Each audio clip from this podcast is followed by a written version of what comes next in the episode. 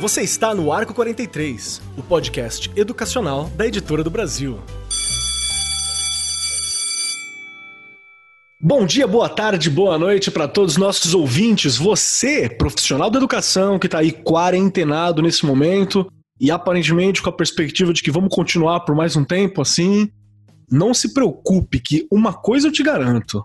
O seu podcast Arco 43, ele tá chegando para você e vai continuar a chegar até nós terminarmos essa temporada. Estamos aqui firme e forte com a equipe toda, sempre gravando com mais gente e tem uma coisa boa. Uma coisa legal dessa situação toda, que a gente está tendo a oportunidade de conversar com pessoas que estão mais distantes. Então, de vez em quando aparece alguém aqui, sei lá, Goiás, Rio de Janeiro, que antes, quando a gente estava no estúdio, nós só conseguimos com pessoas da região de São Paulo, né? Então, estamos tirando proveito disso tudo. E, primeiramente, como você está, Regiane? Tá tudo bem contigo? Opa, tá tudo bem. Muito bem. Quer dizer, a gente vai se acostumando a trabalhar dessa forma. Exatamente. E tem que estar bem, né? A gente tem que ir trabalhando a mente para ficar bem o tempo todo, porque não é fácil. Né? Exato. Mais uma vez estamos aqui para falar um pouquinho mais sobre educação aí com os nossos colegas de trabalho, para poder ajudar e contribuir um pouquinho com os nossos com o trabalho lá efetivamente na escola. E hoje o assunto é muito bacana e vai ser especial para você, professor, que está aí pensando em como ser melhor, como se adaptar a esse momento todo. Porque nós só trazemos especialistas aqui. Aqui é gente que entende. E hoje a nossa discussão vai ser quais são as habilidades e competências, não do aluno, mas do professor. O que, que o professor precisa desenvolver, precisa ter em mente, precisa ter como alvo para melhorar, para desenvolver para essa sala de aula do século XXI, que acho que chegou, né? Foi meio forçado, mas ela tá chegando aí, tá chegando aí pra gente. Estamos falando disso já faz algum tempo. Eu ouço isso desde que eu comecei a ser professor, há uns 10 anos, né? Que a gente tem que se adaptar a novas tecnologias e tal. E a gente nunca tava entendendo o que que era. Tamo aí, né? Vamos entender. E para me ajudar hoje aqui, para ajudar eu e a Rê nesse papo, nós temos o professor João Vicente do Nascimento, que é professor de Sociologia na Rede Estadual de São Paulo, está aqui na Labuta com a gente, formado em Ciências Sociais pela UEM, com mestrado em Ciências Sociais pela Unesp. Tudo bem contigo, professor João? Tudo. Aguentando aí as mudanças pela quarentena, né? Tentando se adaptar bem a, a tudo que tá acontecendo, né? E... Porque pronto a gente não tava, né? É, a gente nunca tá pronto, a realidade é essa, né? Mas muito obrigado pela tua presença. Tá firmeza aí? Tá conseguindo manter, então? A saúde mental tá legal? Os trabalhos estão funcionando? Tá, tá. Eu tô, eu tô bem regulado, tô, tô passando por ajuda psiquiátrica e psicológica, então tá tudo tá bom. Tudo ótimo. Perfeito, então. E também temos aqui presente para auxiliar nesse grupo de especialistas aqui para você, profissional da educação e professor, o Paulo Emílio de Castro Andrade, o professor Paulo, diretor de educação do Instituto Iungo. Eu falei certo, professor? Falou certíssimo. Então tá bom. E além de tudo, pesquisador do Núcleo de Pesquisas em Novas Arquiteturas Pedagógicas da USP. Eu acho esse nome fantástico. Uhum. Novas Arquiteturas Pedagógicas, né? Acho bacaníssimo isso. Doutorando em Educação pela Faculdade de Educação da USP, mestre em Educação pela Faculdade de Educação da UFMG. Seja bem-vindo, professor. Muito obrigado, Keller. É um prazer estar aqui com vocês, especialmente porque a coisa que eu mais gosto de fazer na vida é conversar com o professor e é falar sobre o que é ser professor, né? A gente gosta de estar com os nossos pares, então é uma alegria, um prazer enorme. Obrigado pelo convite. Nossa, acho muito bacana. Obrigado por disponibilizar seu tempo também. E como é que tá a tua quarentena aí? Tudo firme? Tá dando para trabalhar? Estudar? Olha, eu acho que eu tô como 99% dos professores, né? Trabalhando o dobro. Não é? Tendo que encontrar saída para coisas que eu nunca imaginei. E tá no meio do doutorado, né? Que deve deixar ainda mais difícil as coisas, né? Exatamente, não tá simples. Mas a gente, é, quem trabalha com educação tá acostumado com volume de trabalho, né? E ao mesmo tempo tem um. Acho que a gente. É aquela coisa do mosquito que pica, né? A gente tem no sangue esse, essa vontade de fazer a diferença e em situações como essa a gente vê né, o quanto que a gente é importante e, e, por isso mesmo que esse gás não acaba. Na verdade, ele aumenta, acho que em situações é, muitas vezes adversas, né? Isso é verdade. Se tem uma coisa que de vez em quando a gente conversa aqui no podcast com os nossos convidados, é que eu tenho a impressão que ao superarmos, né, na hora que a gente sair dessa situação toda que a gente está agora, o papel do professor ele vai ser bastante valorizado, né? Porque é um momento em que a gente está limitado pela situação em geral e eu sinto o quanto tem feito falta a presença do professor no dia a dia, da sala de aula, do aluno, para os pais, para a gente. Então é uma esperança que eu tenho aí. Sem dúvida. Verdade. Vamos lá, vamos começar o nosso assunto agora. Bom, o tempo mudou. E não mudou de agora, né? Tem algum tempo que o tempo mudou, inclusive, né? Já tem algum tempo que a gente tá em alguma situação diferente. E eu sempre me pergunto, o que é ser professor nesses novos tempos? E eu começo com a Regiane. Senão não tem graça, né? Nem começar Exato. comigo, é verdade. o truque é pra, é pra dar uma tranquilizada, assim, nos convidar. É, né? Aí eu falo, não, passo para os universitários. Você tem essa opção, hein? passo se para os universitários. Vamos lá, e aí? O que, que você acha, Rê? Como que é ser professor? O que, que a gente precisa? A gente tá conseguindo ser o nosso melhor lado de professor para esses novos tempos? O que, que é ser professor para você agora? O que a gente precisa? Um voo geral, assim, na sua opinião. Então, não é fácil ser professor nos dias de hoje. É muito difícil. Não vou nem entrar na parte da- das aulas remotas aí, né? Esse novo que foi que pegou a gente. Na verdade, as novas gerações, né? Essa geração que está chegando até a escola, ela é bem diferente do que nós éramos. Você não, né, Keller? Que você é novo. Você já pegou ali um pedaço já maior de tecnologia, eu, na verdade, tive que ir aprendendo. E ao ir aprendendo, como até falando como formadora de professores, eu tenho que também ajudar. Isso não é fácil, isso é bem complexo. Antigamente era assim, eu pegava um livro e ali tinha, né, o antigo todos os pontos, estuda esse ponto, leia aquele ponto e acabou. Não é mais assim, não dá para ser assim. Então você tem que estar se atualizando o tempo inteiro, ajudando seus pares, porque também você precisa é, se envolver nos projetos da escola. Não dá para trabalhar sozinho. Ah, vou lá para minha sala, faço meu trabalho e vou embora. Não, você tem que trabalhar o tempo todo com seus pares, que também não é fácil, as relações são difíceis. Então, na verdade, é o que eu, acho que eu, a minha primeira frase, não é fácil ser professor nos dias atuais. Mas também, claro, não é impossível, nós estamos aqui. Mas você Sim. tem que o tempo todo estar estudando muito, né, se aperfeiçoando no que você faz. Não dá para você ir lá inventar qualquer coisa e pronto, já estou dando minha aula e acabou. Não. Precisa de planejamento, organização, formação. Então, é todo um trajeto mesmo que você precisa percorrer para conseguir ser professor nos dias de hoje. Eu só posso concordar, né? Assim, você sabe que os ouvintes sabem também que a nossa experiência ela é semelhante pelo grupo que a gente atende, né? Uhum. Estado e, e tal. E tem uma coisa que em algum momento eu quero que vire pauta aqui, a gente já conversou com o pessoal também, que é sobre essa formação não acadêmica, né, do professor. Que é essa atualização constante que a gente tem que fazer por nós mesmos. Sim. Isso é uma coisa muito importante também, que eu acho que entra, a gente deve tocar nisso no tema hoje. E eu vou começar perguntando ao professor Paulo aqui. O mundo mudou, você está aí estudando justamente formas pedagógicas, arquiteturas pedagógicas, que eu adorei o termo. O que, que mudou no perfil dos estudantes, assim, das gerações anteriores? Tem alguma coisa mais ou menos tabulada que a gente pode observar, uma, uma mudança?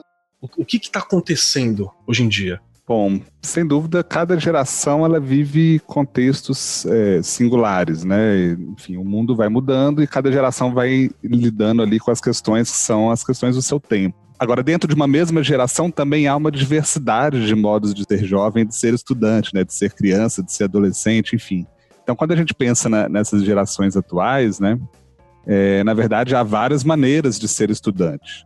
Então, quando você vai lá para o interior de Minas Gerais, né, o estado onde eu, onde eu vivo, você olha dentro do próprio estado, né, quem mora lá no sul de Minas, mais próximo ali de São Paulo, a vivência de alguém que está ali naquele lugar, a vivência de alguém que está em uma grande cidade como Belo Horizonte e de quem está no norte de Minas, são vivências muito específicas.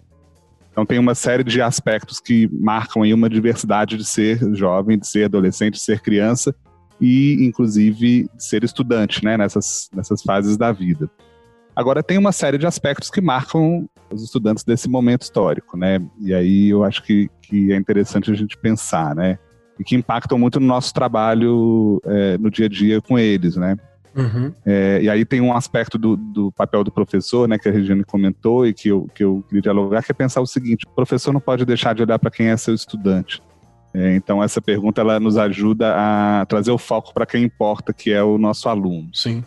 Então tem um aspecto do mundo atual que impacta muito na forma de ser estudante hoje em dia, que é a velocidade das mudanças, né? As coisas vão mudando com muita velocidade e dentro desse contexto a tecnologia, né, está é, tá muito presente, ajuda as, é, essas mudanças a acontecerem nessa velocidade toda. Uma geração que conhece e experimenta múltiplas formas de, de interagir, né? Então eles estão interagindo o tempo inteiro de formas diferentes, né? seja no presencial, seja no virtual, dentro do virtual, de várias maneiras, ora superficialmente, ora com mais profundidade, ora se expondo mais ou se expondo menos. Enfim, então tem as, as características desse momento histórico que, que afetam na forma de ser, né, desses adolescentes, jovens, enfim, que estão nas, nas salas de aula. Também é uma, é uma é, geração que eu tenho percebido, assim, na, no contato com eles, assim, é uma tendência de se abrir para o mundo, né? Um mundo que é, por um lado, muito instável, ou seja, as coisas não estão prontas, ou seja, você tem aí uma série de possibilidades, uma série de limitações, né? A gente, nesse momento, a gente está com uma limitação, inclusive, de circular pelo espaço, né? Das cidades, enfim, e isso demanda desses estudantes muita flexibilidade, né? muita capacidade de lidar com esses desafios, com esses dilemas que fazem parte da vida cotidiana deles. Né? Um contexto bastante instável que demanda, então, muita abertura para lidar com isso. Né? Recentemente eu estava no aeroporto e ouvi um, um jovem assim falando com outro na fila. Ele falava assim: meu pai comprou um apartamento, né? Olha que burrice, ele vai ter que ficar preso nessa cidade por pelo menos uns 10 anos, né?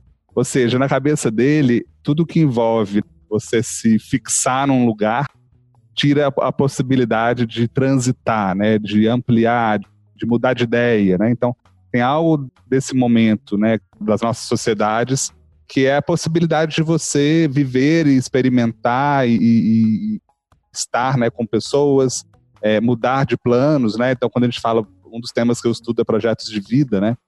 E a gente, né, quando pensa os nossos avós, eles tinham um projeto aos 20 anos e provavelmente aos 50, 60 anos eles estavam ali uh, finalizando a, a, realização daquele projeto, né? E hoje a gente vê os, os, os mais jovens, na verdade, eles têm é, alguns projetos que são mais de longo prazo, mas é, eles não se fixam a um, a um interesse único, né? Eles têm aí caminhos que são muitas vezes tortuosos e que isso não é para eles um problema, né? Então essa abertura que eles têm para lidar com esses desafios, com essa instabilidade, é algo muito especial e que a gente tem mais dificuldade, né? Eu tenho percebido, por exemplo, nesse momento em que a gente tem que mudar as nossas formas de interagir, né? Como é que a gente vai lidar com as limitações que esse contexto nos impõe. Para nós adultos, é, a gente tem lidado com mais dificuldade muitas vezes do que os mais jovens, né? Eu vejo na, lá em casa, né? Meu filho, ele está muito menos estressado do que eu né, diante desse contexto porque eu vejo que existe já uma, uma tendência, uma abertura maior para essa característica, né? Para essa característica do mundo atual, né? É, Paulo, tem uma coisa que você falou assim, dois pontos da tua fala que teve vários que me interessaram bastante, mas teve dois que me chamaram muito a atenção, porque são coisas que eu também dei uma vivida ali. Uma delas é quando você falou sobre projeto de vida, né? E eu tô dando aula de projeto de vida também para os terceiros anos na numa escola estadual que eu trabalho. E tem um outro professor que está dando para os segundos anos também. E a gente tem uma diferença de idade grande, né? Entre eu, e profe... Entre eu e os alunos já deve ter uns 15 anos de diferença. Entre eu e o outro professor tem mais uns 15. Então quer dizer que entre o professor e os alunos tem 30. Então tem um espaço grande. E a gente conversou como eu estava tendo dificuldade para tentar entender, né, como funcionava os projetos de vida, porque eu já tenho uma, uma certa uma certa rigidez também no pensamento da, da, geração anterior, né? Eles são mais fluidos nesse sentido. Mas o outro professor estava tendo muita dificuldade, assim. Muita dificuldade. E esses choques de geração, uhum. eles são difíceis, mas também são importantes, né? Tem muita gente que nega o choque de geração e tal, mas isso é importante. E a outra questão também, eu esqueci, mas eu vou lembrar e em algum momento eu, eu falo, porque o meu microfone falhou na hora. É, Rê, o que, que você achou da colocação?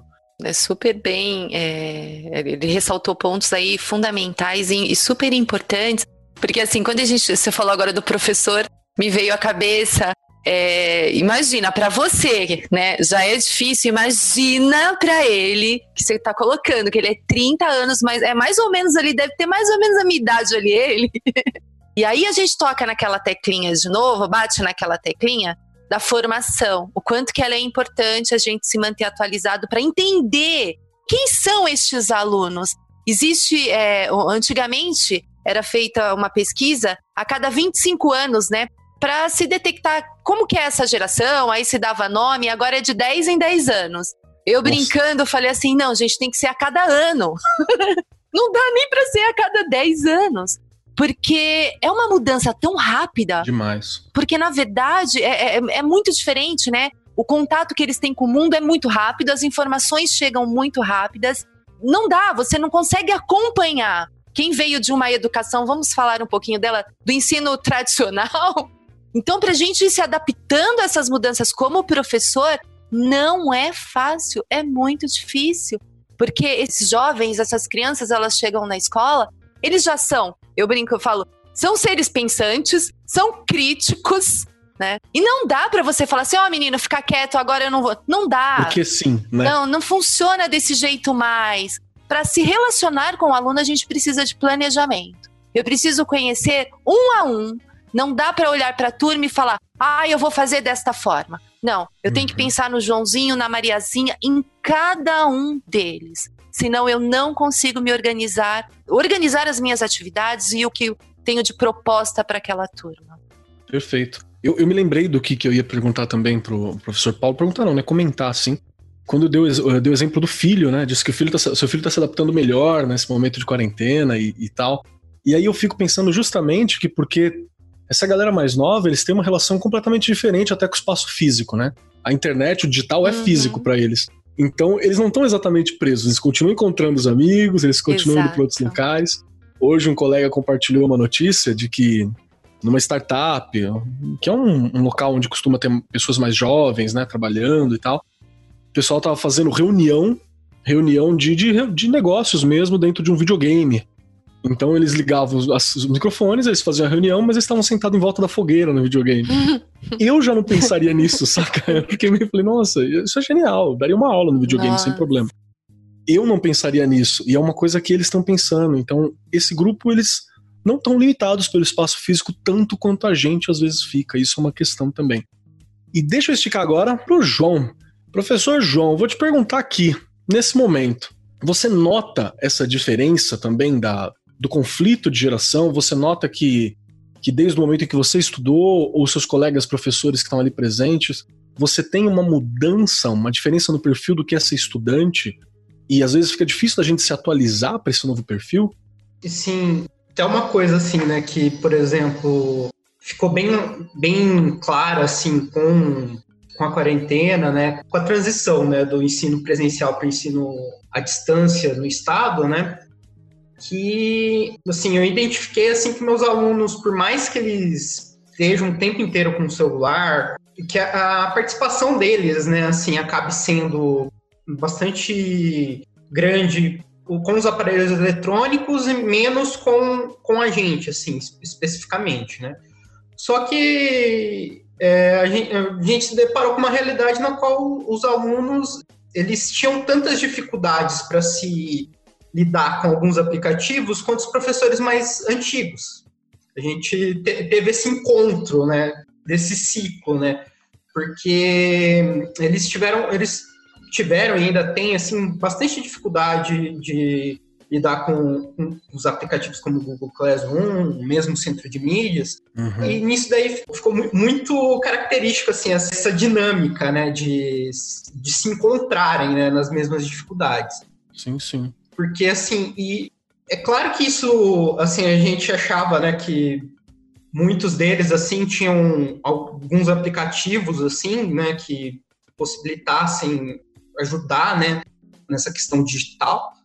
Só que, por exemplo, assim, né, eu, no meu celular, ele vem de fábrica com aplicativos de escritório, né, vem com Word, com Excel, com PPT, e O deles parece que não, porque eles têm dificuldade de mesmo lidar com aplicativo de escrita, né? Com um aplicativo de tabelas e coisas do tipo, que é novamente aquilo que eu falei, né? Você está tendo a mes um mesmo grau de dificuldade, tanto para eles quanto para os professores mais antigos. Só que assim, a, a, diferença aí acaba sendo que eles, quando pegam o jeito de fazer a coisa, eles deslancham, né? Eles vão para frente. Sim. Eles... A adaptabilidade deles é grande quando consegue achar o fio Sim, ali. Né? A adaptabilidade deles é, é, tão grande assim que, mesmo assim, para coisas assim que. É, para professores assim que são um pouco mais integrados com a coisa tecnológica, assim, né? Eles têm mais, mais facilidade assim para fazer um meme assim do que do que um professor assim bem ligado, né? Eu acabo, eu acabo sendo uhum. muito fascinado pela parte tecnológica, então eu vou, vou atrás para compreender ela, né? Por mais que eu seja um professor de sociologia, por mais que eu seja de humanas. E hum, nesse ponto, assim, até eu fico um pouco para trás deles, né? Porque uhum. é, por mais que eu lide com aplicativos de escritório, assim, com muita facilidade, eles acabam tendo mais facilidade para lidar com memes, para editar vídeo, para para estar tá utilizando assim essas novas ferramentas, né?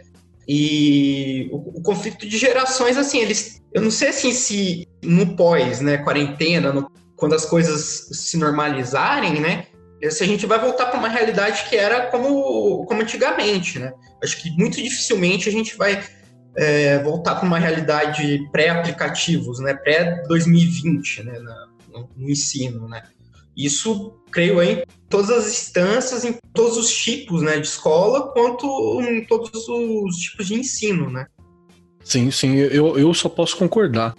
Sobre essa questão dos aplicativos, né?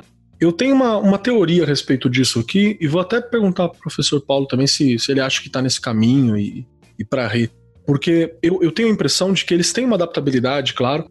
Há um problema com a técnica, né? Que a curva de aprendizagem da técnica é sempre um pouco mais difícil mas eles estão muito imersos na linguagem, no processo da comunicação digital, enquanto a gente, além de ter que aprender o domínio técnico do, do aplicativo e da função, a gente tem que reaprender como se portar online, né? Tem uma, uma questão de como, se, como que eu me porto, como é que eu, que eu converso, sei lá, se eu escrever em caixa alta, eu tô gritando numa conversa digital, e eles isso já tá meio que dentro porque eles já fazem esse uso. Então acho que tem essa, essa diferença que ela é uma coisa bem legal.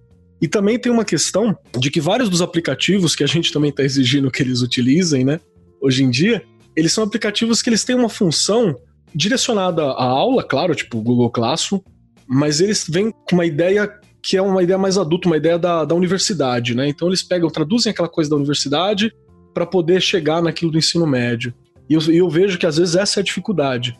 Vou fazer uma comparação bem boba assim, mas acho que é funcional. É, a inscrição do Enem no ano passado, feita pelo site, ela tinha o formato de um bate-papo de WhatsApp. Então você chegava lá, aparecia uma carinha, uma vozinha falava assim: acrescente seu nome, balãozinho. Aí o cara conversava lá, nossa, que nome bonito. Você sabe o seu CPF? E aí ele colocava o próximo embaixo assim: não esquece que tem o RG à mão. E aí colocava, e ficava mega intuitivo, porque foi feito pensando, provavelmente uma equipe que foi paga, pesquisa, né, para direcionar isso para o jovem, para o adolescente. E aí o Classroom, ele tá sendo aplicado agora porque precisa aplicar, porque a gente tem que ter alguma coisa para aplicar, né? Mas às vezes eu acho que isso tem um pouco. A startup que aparecer aí, a empresa que pegar essa linha né, de uma linguagem geral para jovens, ela, ela tem ali uma, uma, uma grana na mão, assim. Vocês acham que eu tô viajando? Não. Não acho. Não. E eu fico pensando, e vocês, né, falando, eu fico pensando nos aplicativos para crianças de primeiro a quinto, né? Eu nem imagino como que é esse mundo, cara. E aí vocês imaginam lá os professores, como é difícil a gente fazê-los se adaptar a tudo isso. E a criança, não, gente, é muito difícil. Primeiro aninho, segundo, terceiro. Não tem, gente, né? Difícil. Essa idade de criança, para mim, é, é ciência de foguete. Eu, eu, não sei o que penso, eu não sei como funciona é outra parada. Eu ia falar que tem um, uma inteligência assim, dos professores, aí eu acho que é bem legal a gente pensar, né, que pensar o remoto não é traduzir o presencial com o uso de aplicativos e ferramentas para reproduzir o presencial na distância, né? Sim. Mas de como é que você cria processos remotamente para que os alunos possam, de fato, acessar conhecimento, refletir, relacionar, produzir, compartilhar, ou seja, uma série de vivências que na, no presencial a gente até hoje não vem fazendo com a intensidade que poderíamos, né? E que essa situação possa ser pensada como uma oportunidade para a gente reinventar as formas também, né? Não só o uso das ferramentas em si, mas pensar em como é que a gente pode estruturar a aprendizagem, né? estruturar as interações. A escola é espaço de interação e o presencial é essencial, né? A gente não abre mão dele, né? Mas como é que a gente pode pensar nas interações tendo em vista esse contexto remoto que a gente está vivendo, né? Então, para além do uso da ferramenta, da seleção da ferramenta, sem dúvida tem aí um trabalho bem importante, né, de curadoria, de envolve você conhecer as várias ferramentas, o potencial de cada uma, as limitações, qual é a mais adequada para um tipo de uso ou de outro, mas tem algo que é de arquitetura do processo de aprendizagem. Seja, pensar como é que, à distância, os meus alunos podem aprender sobre determinada coisa. Então, eu fiquei pensando aqui, por exemplo, né, vocês estavam aí falando do, dos aplicativos e tal, eu, eu, gostaria muito de saber o que, que os educadores da Índia estão criando solução, né? E aí, a mesma coisa eu imagino com o meu aluno, ou seja, como é que está a vivência do, dos meus alunos e como é que está a vivência do, dos pares deles de outros países, né? Pensando no mundo super globalizado, uhum. né, e uhum. conectado. É, olha que, que, que, experiência pode ser riquíssima, né? Pensando aí o João, que é da, da área de ciências humanas, né? Você conhecer a vivência, né? Você sendo um jovem brasileiro, né, do Rio de Janeiro, de uma comunidade do Rio, ou de São Paulo, ou do Ceará, enfim. É, você conhecer a vivência dos jovens do, do, seu país e também de outras partes do mundo, né? Como é que, o que os jovens estão sentindo? Como é que eles estão é, é, aprendendo ou não nesses lugares? Enfim, é, criar outros modos de você, de fato, gerar uma aprendizagem significativa para esses estudantes, né, com o uso dessas tecnologias. Então, a tecnologia, na verdade, por si só, ela ajuda a gente, eventualmente, a reproduzir aquilo que a gente já está acostumado a fazer. Ela pode ser pensada para além disso, ou seja, para viabilizar outras formas de ensinar e de aprender, né, a partir das interações que ela possibilita. Eu acho um pensamento perfeito. Inclusive porque eu, eu vejo assim, durante muito tempo a gente teve professores que combateram esse avanço tecnológico, né? Mais do que ignorar ou não entender ou ficar à margem, não, teve gente que teve empenho real ali no combate. E eu não tiro a razão no, no sentido dessa postura. Obviamente que eu acho que a atitude não, não funciona. Mas assim, eu não tiro a razão da atitude porque a atenção hoje ela é disputada, né? Ela já era. Naquele mundo pré-pandemia lá atrás, a atenção do aluno já era uma disputa para o professor, né? Você estava lá dentro da sala de aula e ele tem um celular, e no celular ele tem virtualmente o um mundo ali dentro, né? Ele tem as coisas principais para ele, as coisas queridas para ele estão ali colocadas. E você está disputando com aquela forma de comunicação que tem a namorada, que tem o amigo, que tem a cola, né? Que tem o joguinho, que tem o Free Fire que tem um monte de coisa que são bem mais interessantes, às vezes, que a aula naquele momento, que aquela dinâmica inicial. Então rolou esse combate, né?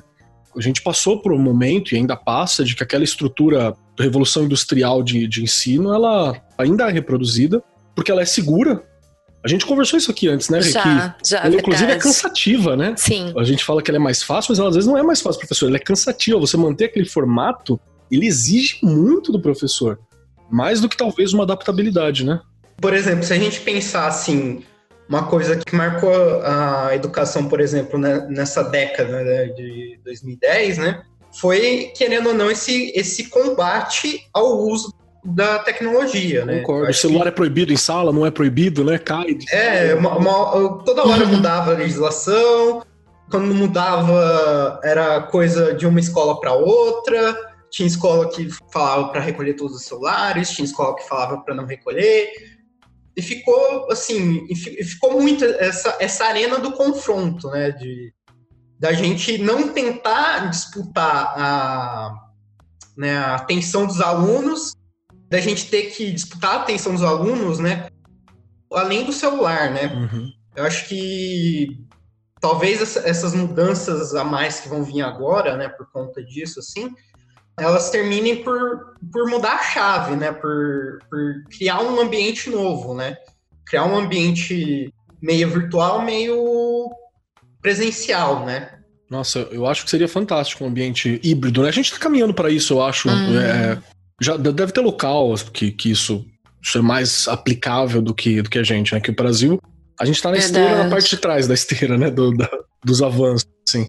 Rê, você queria falar alguma coisa? Nada, eu, tô, eu fiquei, só fiquei pensando, né, dessas. A gente estava falando um pouco da dificuldade aí do professor. E eu vejo, e você também, e os, e os nossos convidados aí hoje com certeza já viram e devem ainda ver, os professores que eram resistentes, não queriam saber de usar nada. Eu nem falo mais em novas tecnologias, porque as novas já viraram velhas.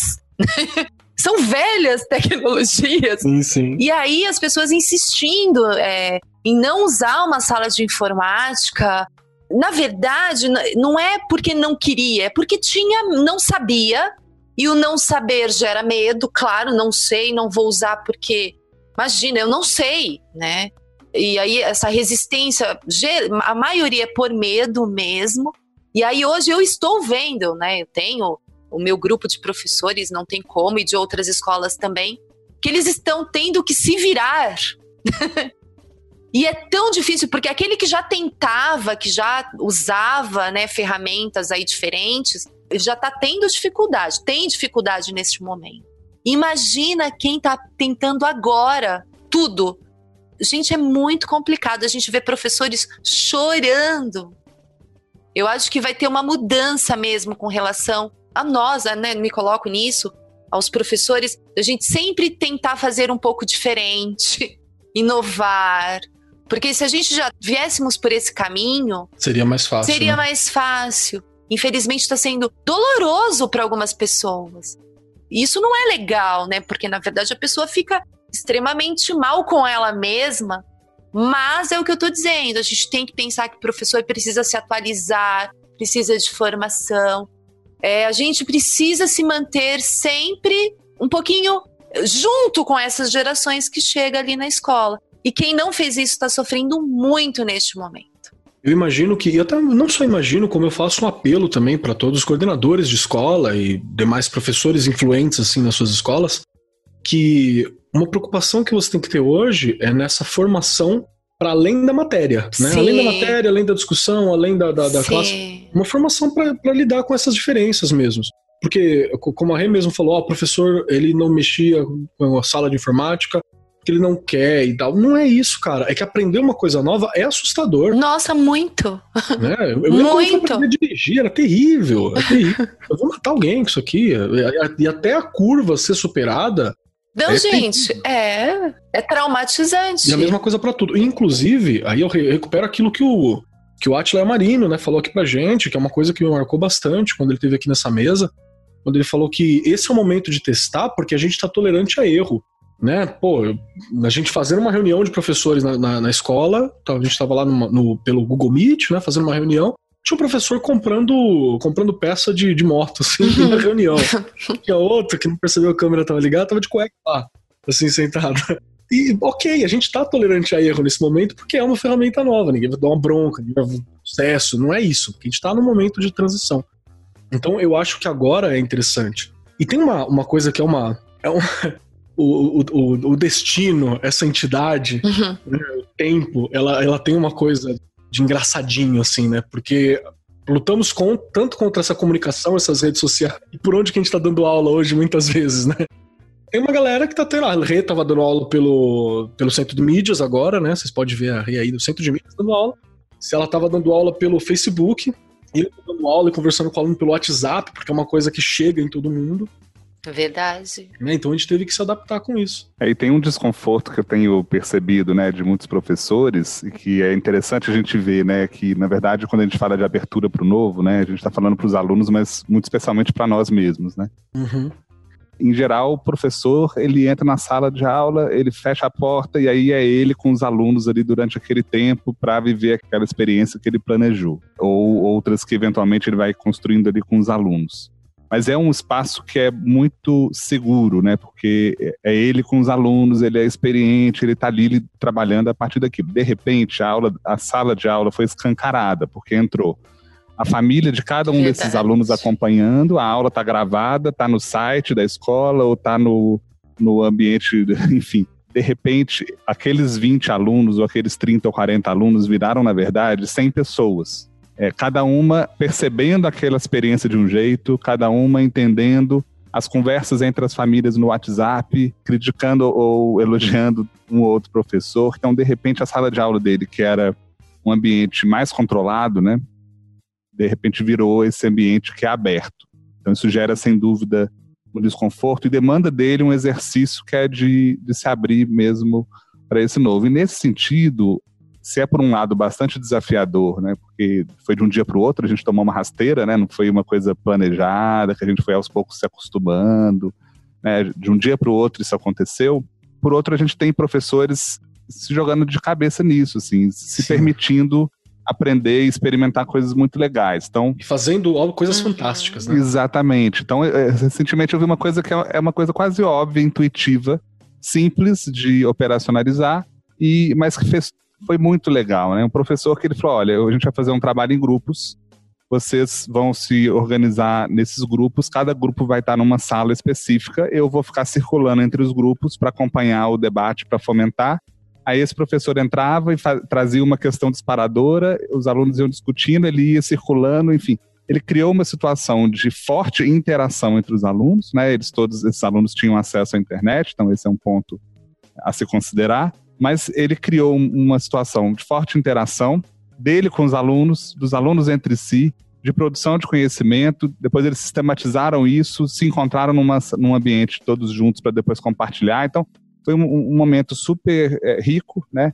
Mais confortável para ele, porque não ficou aquela aula de quatro horas ou de duas horas é, ele falando sem parar, né?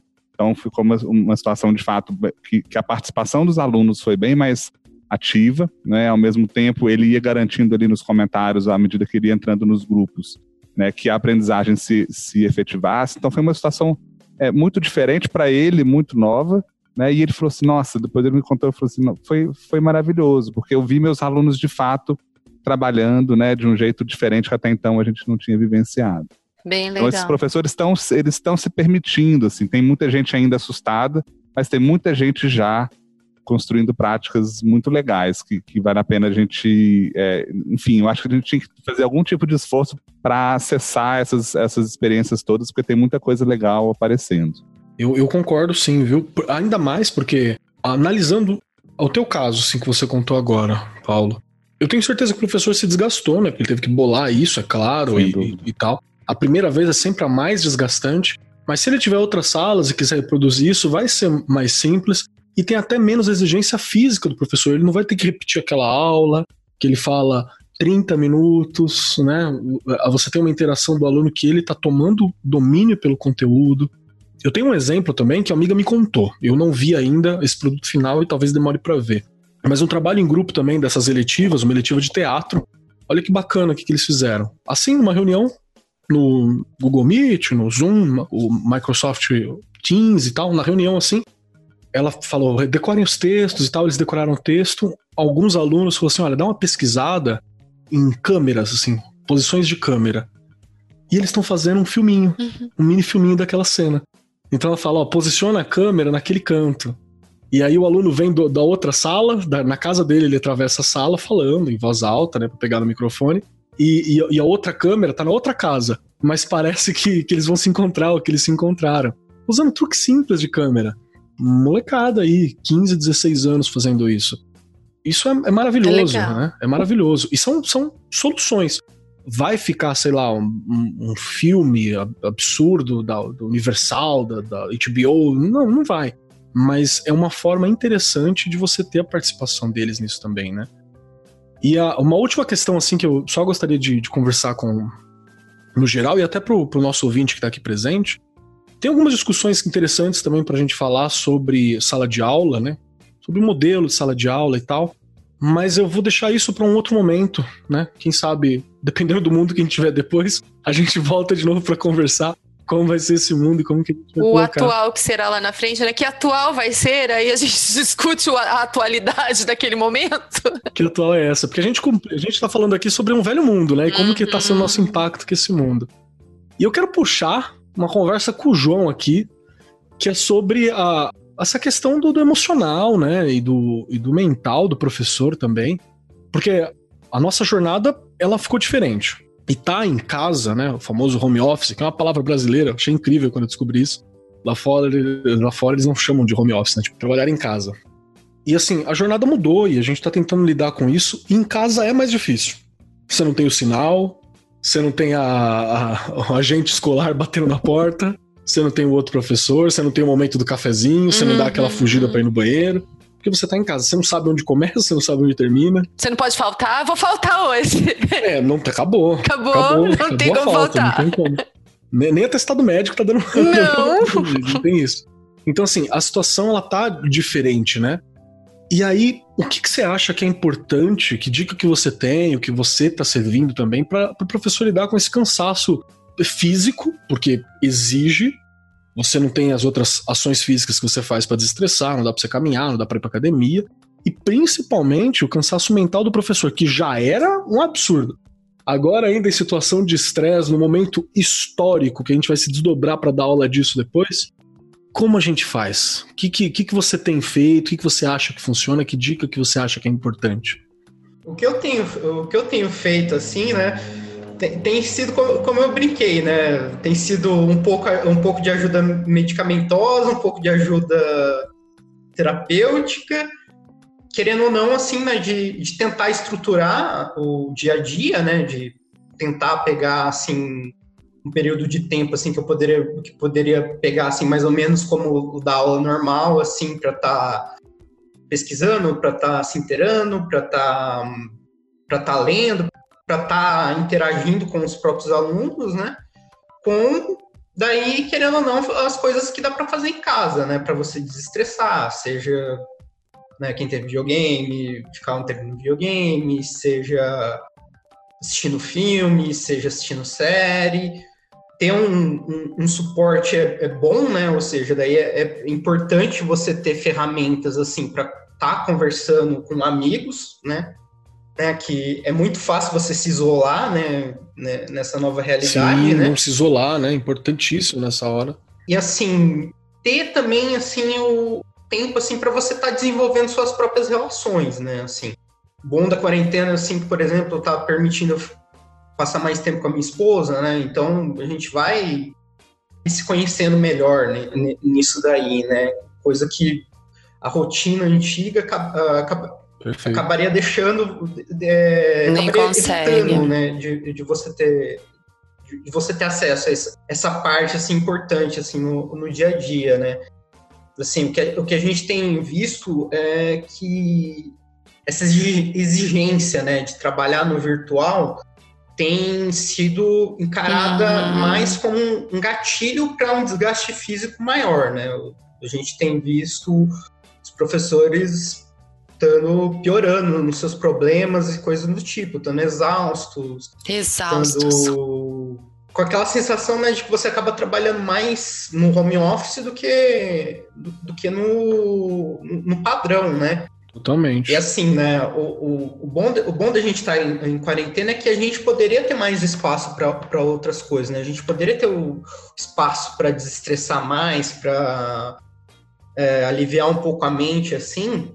Porque, assim, o, o, o contato com os alunos, assim, ele já se modificou totalmente, né? Você vezes, é, eu, assim, por exemplo, tô com, passei meu número para eles, então, assim, de repente, assim, de madrugada você recebe uma mensagem de aluno.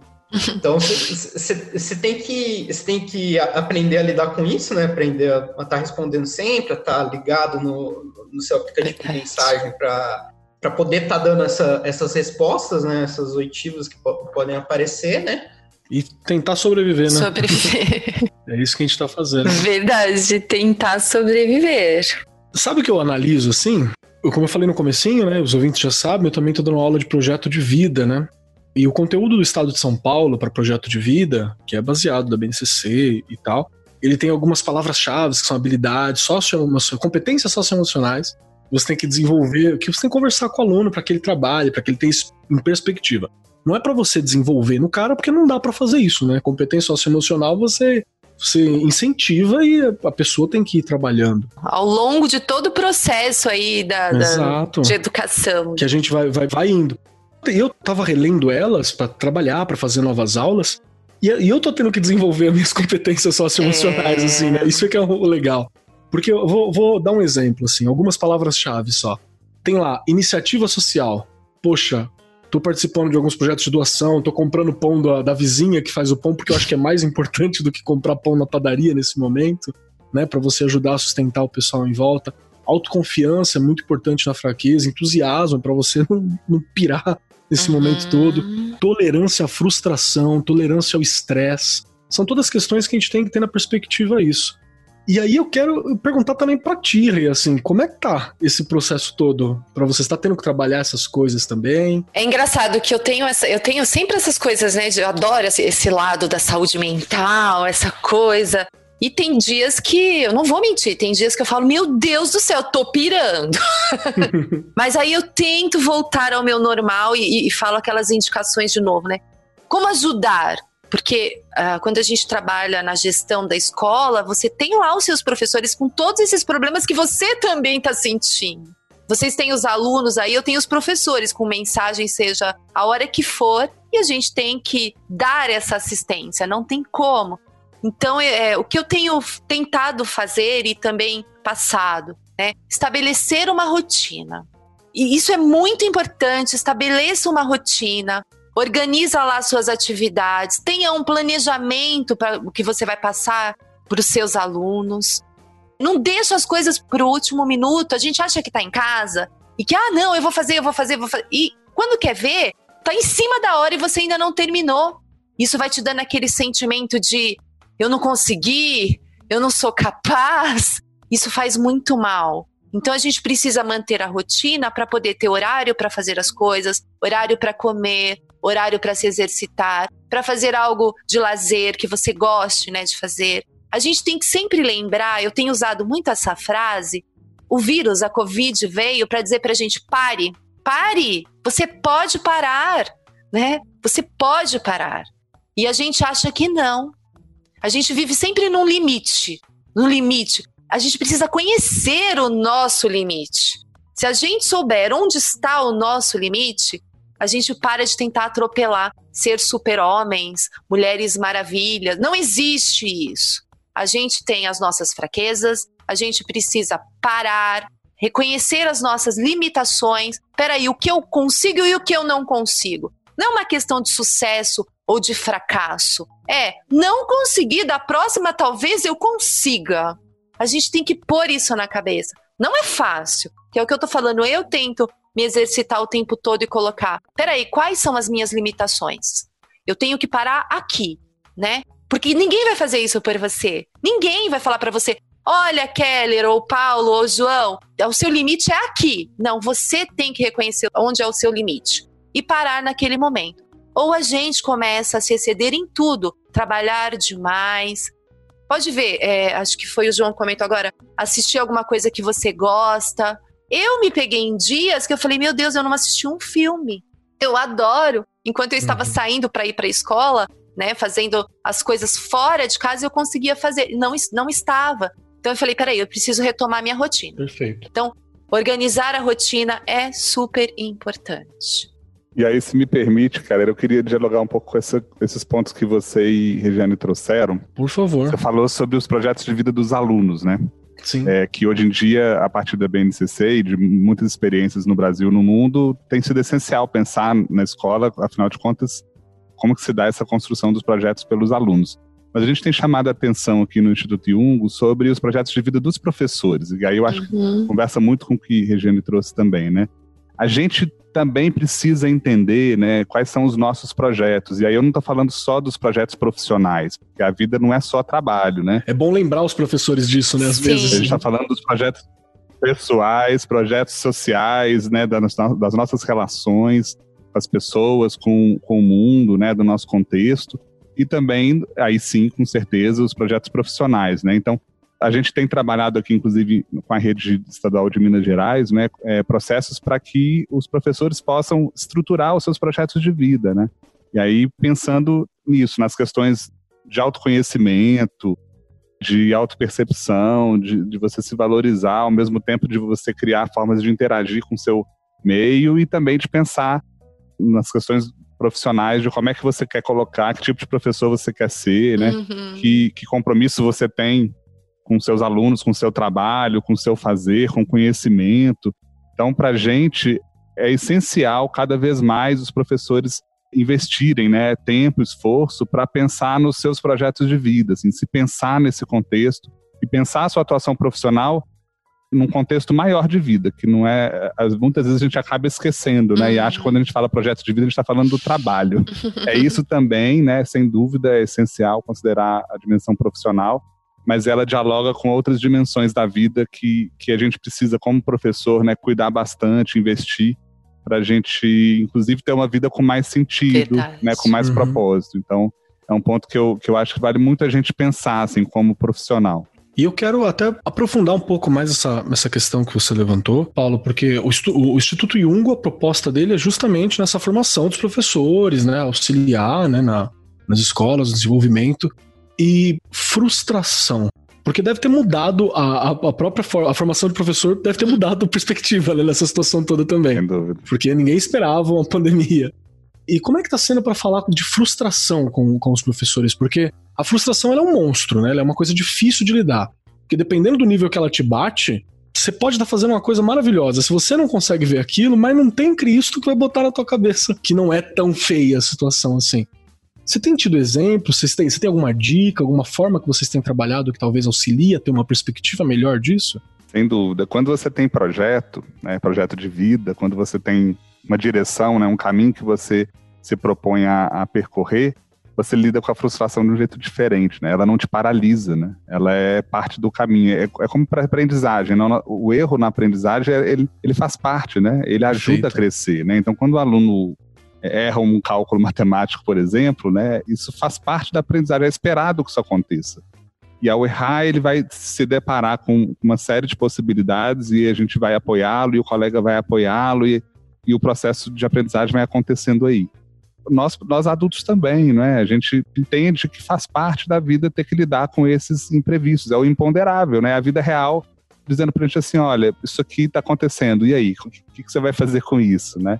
E aí, nesse sentido, é mais importante ainda, então, a gente ter clareza, né, de qual, o que, que dá sentido para nossa vida, o que, que dá sentido para nossa existência, né, para onde que a gente quer caminhar, né, para que a gente possa, ao escolher, né, esses percursos, claro, lidando com o contexto, as possibilidades, então, sem dúvida, não é achar que qualquer coisa vale, mas é considerando o contexto de cada um, né, as possibilidades, o, os interesses, as necessidades, né, que são individuais e coletivas, a frustração ela, ela vira parte do processo que inclusive ajuda a crescer quando a gente sabe para onde a gente está querendo ir.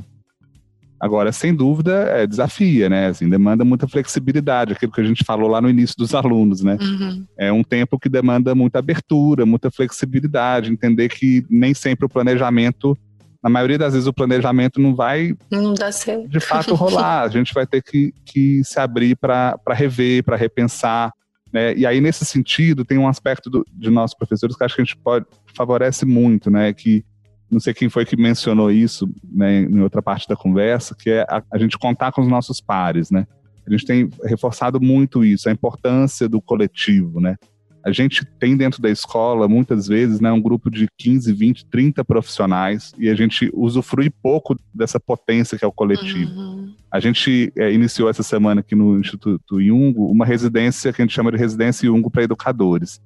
Nada mais é do que colocar 30 educadores juntos para pensarem sobre os problemas e para construírem soluções a partir da troca de conhecimentos, de experiências que eles já têm. Então a gente não vai, não está trazendo um, um curso com aulas positivas de quatro horas por semana para eles assistirem e no final verem o que fazem com isso. A ideia é exatamente envolvê-los num processo de maior autonomia e colaboração, né? Então, cada um trazendo a sua contribuição e o grupo junto construindo soluções, porque a gente entende que a interação entre os profissionais é muito potente, né? Pode ser muito potente. Quanto mais a gente exercita isso, mais a gente Verdade. lida, inclusive, com a frustração, né? Porque nesse momento, sem dúvida, a gente está é, vivendo um misto de sensações, de experiências, de angústias, né?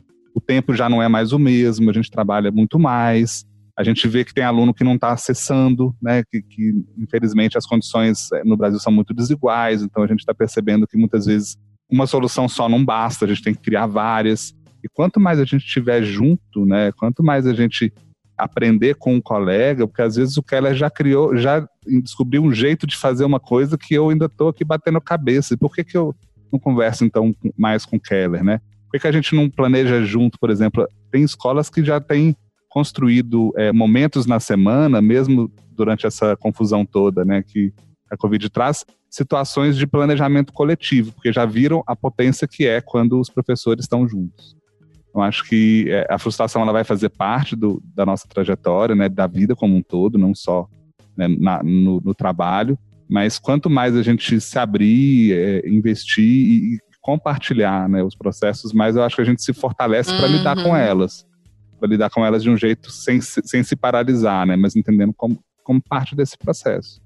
Perfeito, fantástico. Perfeito. Eu quero até atentar para uma coisa que eu acho que é importante do que a gente está falando aqui, que são assuntos que eles, eles não dependem de condição financeira, né? Eles não uhum. dependem de localidade, eles não dependem de, de nada que não seja o, o, o indivíduo e a, e a, vontade de realizar, né? Uhum. Eu acho que essa é uma coisa importante daquilo que a gente está retratando aqui. Porque é óbvio que vai ter escola, minha escola, por exemplo, eu recebi hoje uma foto da cartinha de uma mãe falando assim: olha, a minha TV não pega a TV uhum. Cultura porque eu não tenho TV digital e eu não tenho internet, não tenho celular. E é um Pronto. problema. É, é um problema que a gente tem. Eu atendi várias famílias na escola, porque a gente teve a entrega de materiais, e eles falando, eu não tenho, só tenho um celular, não tem internet, não tem isso. É. Então a gente precisa pensar que a gente tem desigualdade social nesse Brasil e que tem muita gente que está ficando para trás, a gente não pode deixar de falar. Sim. E, e, vai ficar mais, infelizmente, a gente tem que entender que a situação ela ainda tende, ela tá evoluindo ainda, né? Ela não está pronta para resolução. Mas olha que louco que é essa potência, né? Se você juntar pessoas para resolver. Isso. Na sua escola vocês sentaram para conversar sobre essas coisas, Rê? Como é que foi? Então, professor Paulo colocando agora, já me veio à cabeça porque quem conhece o meu trabalho sabe que eu trabalho mesmo com formação. Só que isso não é uma coisa que tem que vir do professor para a gestão, né? É a gestão que, ó, grupo, estamos aqui, temos um projeto, olha, o fulano fez dessa forma. É, fulano, mostra pra gente como que você fez na sua sala. Não custa nada abrir mão daquele ATPC obrigatório que a DE pediu naquele momento para fazer uma reuniãozinha disso daí. Não custa nada. Gente, é importantíssimo que o professor apresente a prática dele. E aí os gestores, né? Mobiliza os professores, na verdade, para que desenvolva um trabalho em conjunto. Quem faz isso é a gestão. A gente não pode dizer aqui, é, ah, mas o professor não. Quem motiva e colabora e organiza reuniões e formações para que haja esse entrosamento é quem? Gestão.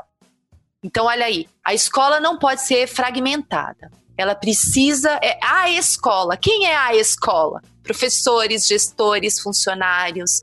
Então, quando você consegue envolver os professores em trabalhos conjuntos ali, Gente, a coisa flui de uma forma muito boa. O professor Paulo colocou agora dessas experiências de estarem ali juntos. Até essas questões das frustrações, você consegue conversar com seu par. Isso é importantíssimo, né? No seu local, onde a gente passa horas e horas no local de trabalho.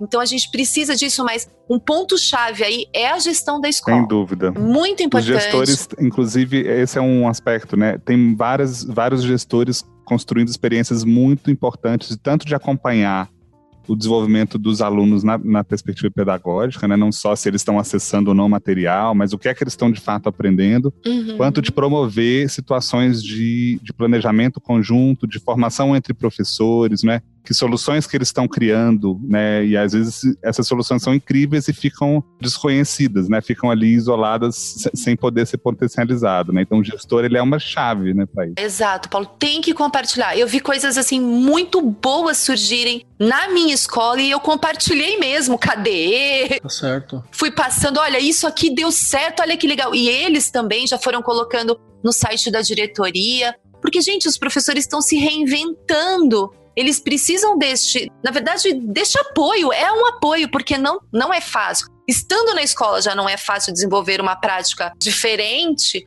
Imagina nessa forma de EAD, eh, não falo nem EAD, apoiada aí pela tecnologia. Ensino emergencial à distância. Isso, é, isso, gostei. Lembra dessa fala, né? Ensino é isso mesmo. Então, olha, eu vou dar uma, fazer uma recapitulada aqui. Vamos dar nome uhum. para essas habilidades. Então, Amigos da mesa, me ajudem se eu esquecer alguma coisa. Ó. Então, é importante o professor ele trabalhar em equipe e cobrar esse trabalho em equipe, né, pra gente poder usar essa potência do grupo todo, que eu acho que é genial. E sabe que é uma coisa que às vezes eu não penso? Mas você tem ali personagens de todas as áreas do saber, né? Nossa. o acúmulo de conhecimento ali é fantástico. Articular isso, ele tem que ser. Ter a tolerância ao estresse, é importante você ter essa tolerância ao estresse nesse momento. Eu diria que muita abertura para situações novas, né? Muita abertura, flexibilidade, né? Flexibilidade. João, você lembra alguma aí, uma palavra para a gente sintetizar assim? Resiliência, né? Porque para a gente aguentar a frustração, né? Que ela já era, ela já Sim. era algo que a gente convivia, né? Agora ela se modificou porque envolve outros meios, né? E como você mesmo lembrou, João, o apoio aos pares, nesse momento, ele é importante. Não só a comunicação pelo Sim. trabalho, né? Mas custa nada você ouvir o brother que não tá legal, né? Se você percebeu ali, dá uma, uma ligação e, e tal. Então, são habilidades que são importantes para essa sala de aula do século XXI. Ouvir os alunos, porque às vezes vem deles o, o funcionamento da ferramenta, né? Pra você entender aquilo. E uma coisa que eu também lembrei que eu falei foi não ter medo do aprendizado, né? Entender que você vai falhar. O processo de aprendizado é falha, né? Eu dei o exemplo do carro e o professor Paulo ele, ele colocou a mais, assim. Professor, entender, né, Keller, que a gente é nesse processo mesmo de tentativa de acerto, Total. você vai errar, faz parte do processo e também não procurar sempre, acho que essa palavra é ótima, alcançar o sucesso. Porque isso vai, vai se tornando realmente frustrante, né? Você vai o tempo inteiro, eu, eu tenho que conseguir, eu vou conseguir ali. Não! né? A gente vai errar e faz parte do processo. Para o professor deste século, faz parte errar. Faz parte errar. A medida do sucesso não pode ser a mesma do momento anterior, né? Não, exato, exato. Essa questão agora aí, é, eu estava retomando aqui um pouco, né, dos quatro Cs, a gente tinha os o- a questão dos pilares, mas agora os quatro Cs, a questão da comunicação, colaboração, criatividade e a crítica. Como tudo isso funciona lá na sala de aula? né? Não importa o que você vai trabalhar com o seu aluno, se é de forma digital, se é impresso, se vai usar inovar, se você não vai inovar. O que precisa é que o que você trabalha seja inspirador, dinâmico, estimular ali o pensamento e a curiosidade dos seus alunos. Isso é fácil? Não! Eu vou conseguir sempre atender a todos? Não! Mas se eu tentar desta forma, eu já vou estar fazendo diferente. Perfeito. E aí eu acho que tem mais duas coisinhas que podem agregar bastante. Uma é pensar o professor como curador, porque se os alunos estão à distância interagindo com muitos conhecimentos que o professor não estaria acompanhando, ele ajudar primeiro a, a organizar né, repertórios e referências que vão apoiar o aluno na aprendizagem, mas também ajudar o aluno a entender o que, que é importante que ele considere na hora que ele faz uma busca. Né? Então, eu acho que esse trabalho de curadoria, o próprio professor como curador e ele formando esse estudante também para escolher bem né, as suas fontes de referência.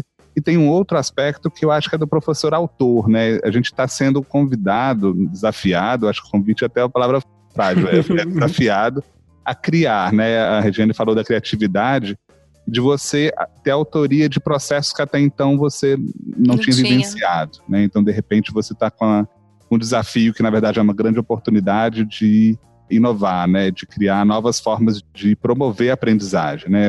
Tendo a aprendizagem como foco, a gente vai criando caminhos para que ela aconteça, né? Então esse professor que ele é autor, na verdade, de processos, né, de percursos, de, de itinerários que vão favorecer a aprendizagem, o desenvolvimento integral desse estudante. né? É, a gente se torna menos passivo, né? Exatamente.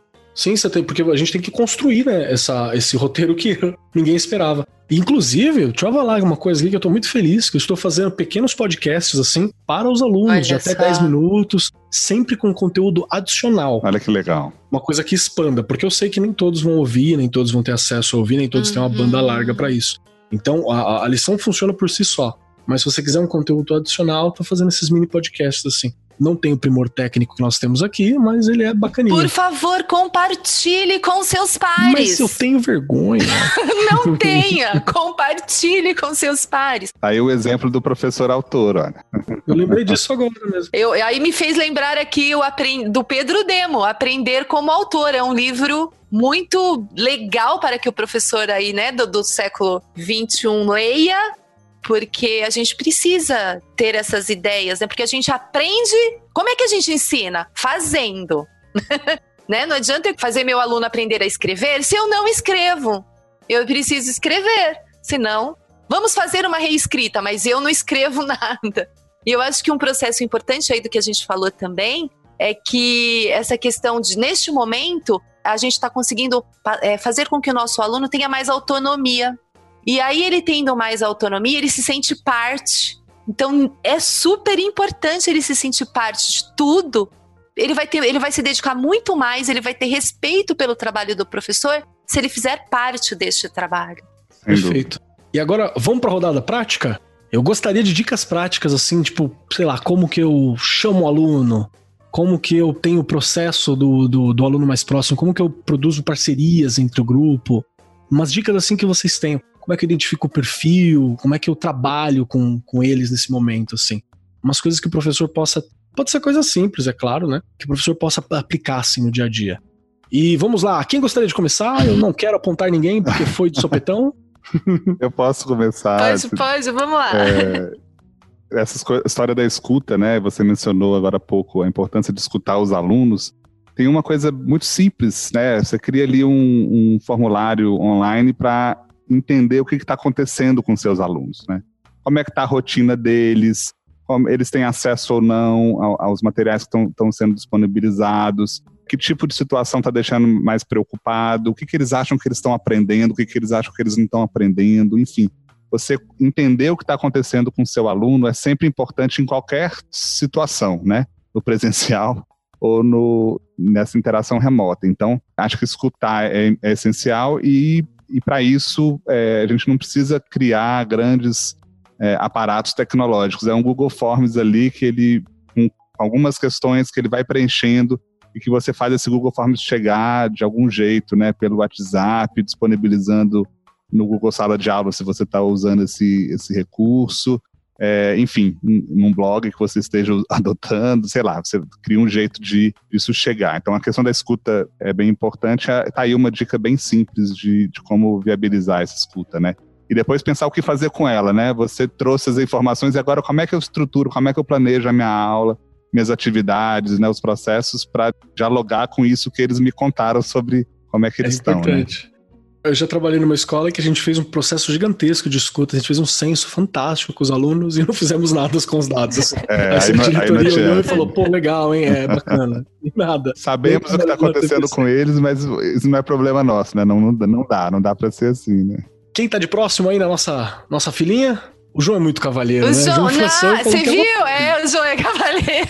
Oh, eu acho que ele aprendeu comigo, assim, eu já jogo direto na res. É, joga ali pra rir. Acho que o Paulo colocou uma coisa aí super importante que a gente já vem falando também há algum tempo, né? Preciso conhecer meu aluno, saber quem são os meus alunos, falando deste momento que estamos vivendo, aonde eu estou conseguindo chegar, quem está conseguindo receber as coisas que estou enviando, não estão conseguindo, por que não?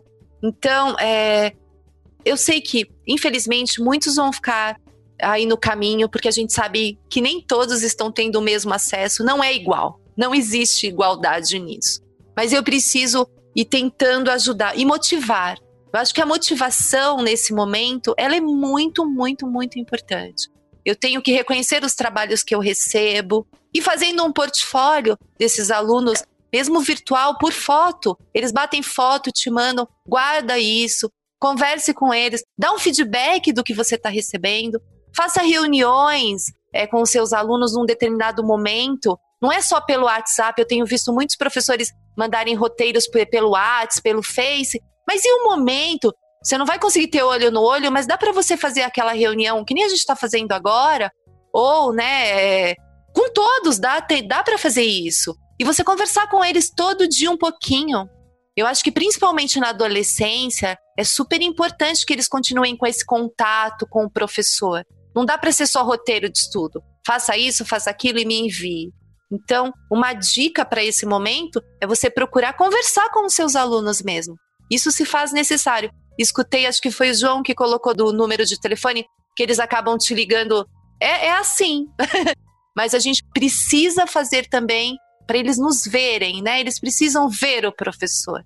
Presença pedagógica. Esse né? vício é um vi Eles precisam manter esse vínculo. Porque se você começar a enviar só roteiro, sabe o que, que me lembra? Quem é mais antigo aqui vai lembrar? Instituto Universal Brasileiro, que você recebia pelo correio, né? E fazia aquelas atividades e enviava para o professor. Gente, não pode ser assim, né? Não pode. A gente precisa manter o vínculo, isso é fundamental no processo de ensino e aprendizagem. Muito bom, muito bom.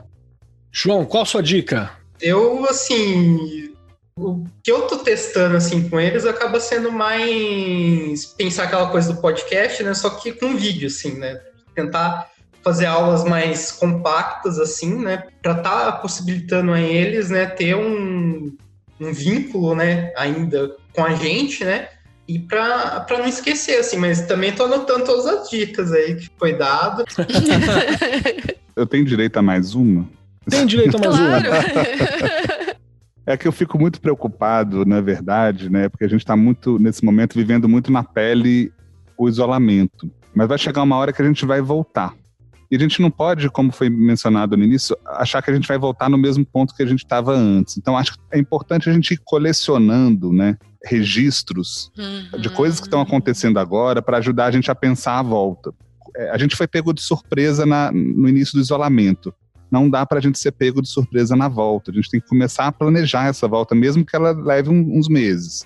Claro que a gente não quer antecipar, é quando for seguro. Mas uma vez que acontece, a gente tem que estar preparado para o que vai acontecer. E um dos modos mais simples é a gente ir registrando, olha, essa atividade aqui não, não rolou. Uhum. Fulano não está acessando os materiais, né? Ou seja, tem aí todo um trabalho que eu estou conseguindo fazer com os outros e que ele não está acessando, enfim, e que, e que, esses registros, né, essas pistas do processo é, atual possam ajudar a inspirar, né, o que vai acontecer depois, porque a gente vai ter, sem dúvida, um, um desequilíbrio entre o do desenvolvimento dos estudantes nesse percurso que na volta a gente vai ter que cuidar. E como é que a gente vai cuidar disso, né? Então tem que é, eu acho que é uma dica importante, assim, que o professor provoque os seus pares, os seus gestores, né, a comunidade escolar para já começar a pensar na volta, né, como é, que, que, que é essencial a gente cuidar para que a volta seja acolhedora, para que ela de fato dê conta do que a gente foi capaz e do que a gente não foi capaz de construir uhum. nesse percurso. E com tranquilidade, né? Não tem, Exatamente. Ah, eu, os números não vão ser perfeitos, os relatos não vão ser maravilhosos.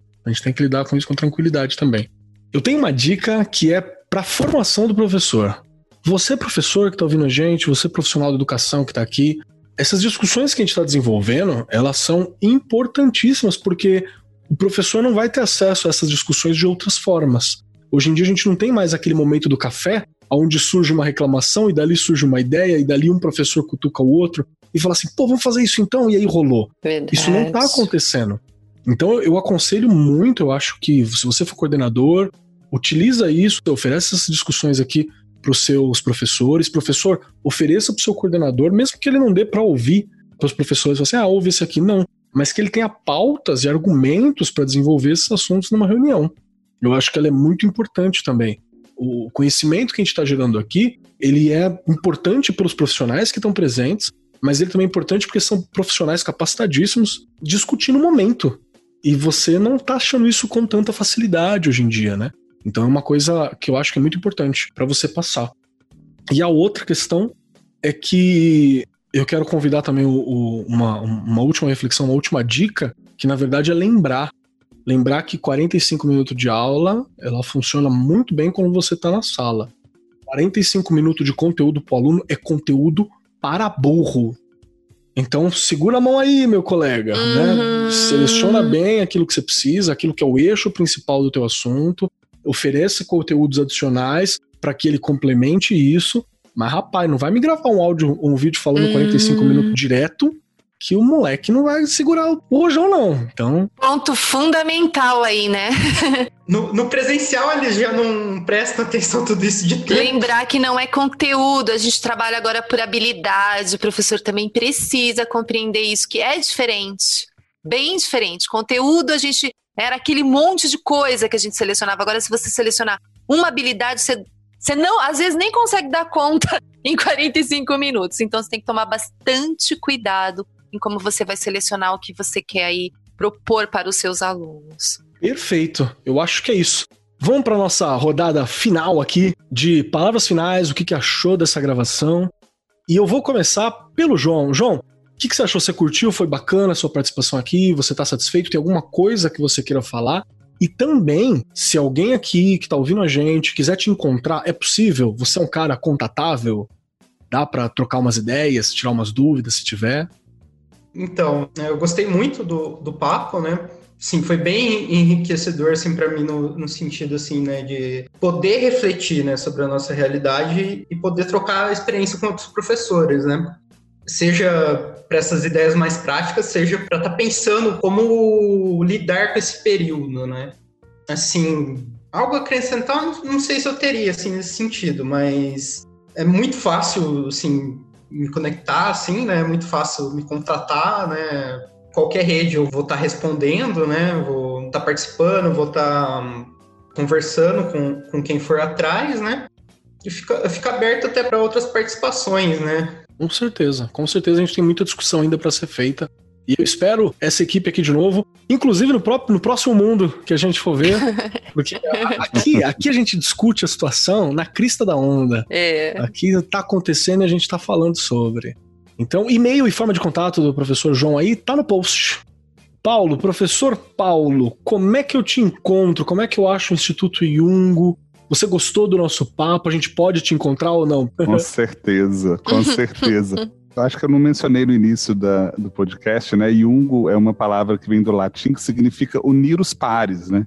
Então a gente está aqui, quatro professores, conversando. Estamos jungando agora. Sobre o que significa, né? Ser professor e, e os desafios e as possibilidades. Então, para mim é uma super oportunidade, agradeço muito pelo convite, estou à disposição.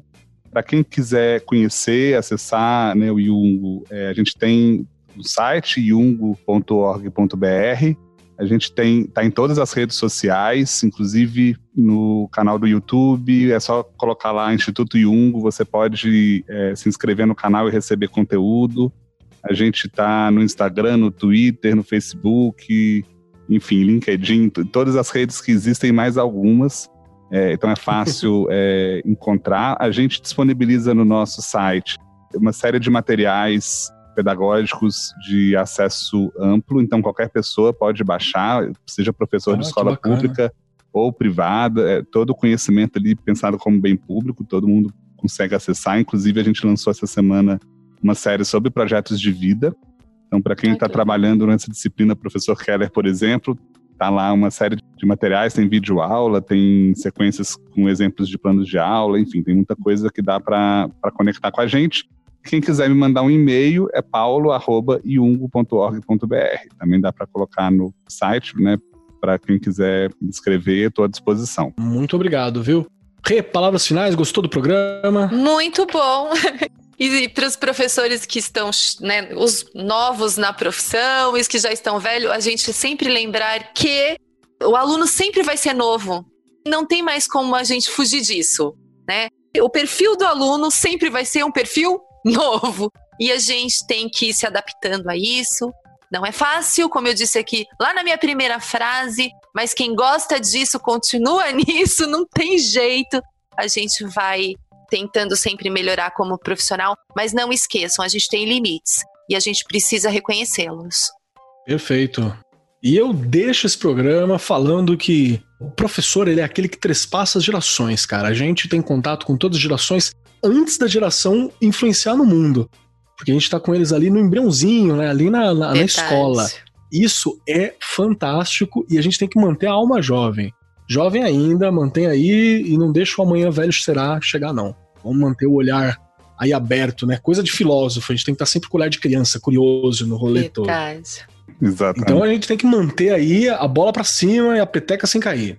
Agradeço muitíssimo a presença de todos vocês que estão aqui. Muito obrigado, professor João. Muito obrigado, professor Paulo. Muito obrigado, Rê. Obrigada muito eu. obrigado aqui a galera da Bowie que está com a gente. Muito obrigado ao diretor, o Rodrigo Grola, que está aqui com a gente também. Agradeço muitíssimo, porque eu, eu gostei muito do programa, porque eu acho que a gente trouxe frustrações, trouxe desejos, trouxe esperança, falamos sobre as habilidades, e é para isso que a gente está aqui, é para isso que a AR43 está aqui com vocês. Muito obrigado. Obrigada. Um abraço, obrigado. E mantenham-se saudáveis. Você ouviu Arco 43, uma iniciativa da Editora do Brasil. Nosso compromisso com a educação brasileira começa pelo nome. Este programa foi apresentado por Marcos Keller e Regiane Taveira. Direção de Rodrigo Grola. Gravação e edição André Plácido. Produzido pelo Departamento de Marketing da Editora do Brasil. Gerência de Marketing Helena Poças Leitão. Coordenação de Marketing Léo Harrison. Siga-nos nas redes sociais: facebook.com/barra Editora do Brasil, twitter.com/barra Editora do Brasil, instagram.com/barra Editora do Brasil underline oficial youtube.com/barra Editora do Brasil. As opiniões expressas no programa são de responsabilidade dos respectivos convidados e não expressam necessariamente a opinião da Editora do Brasil ou de seus colaboradores.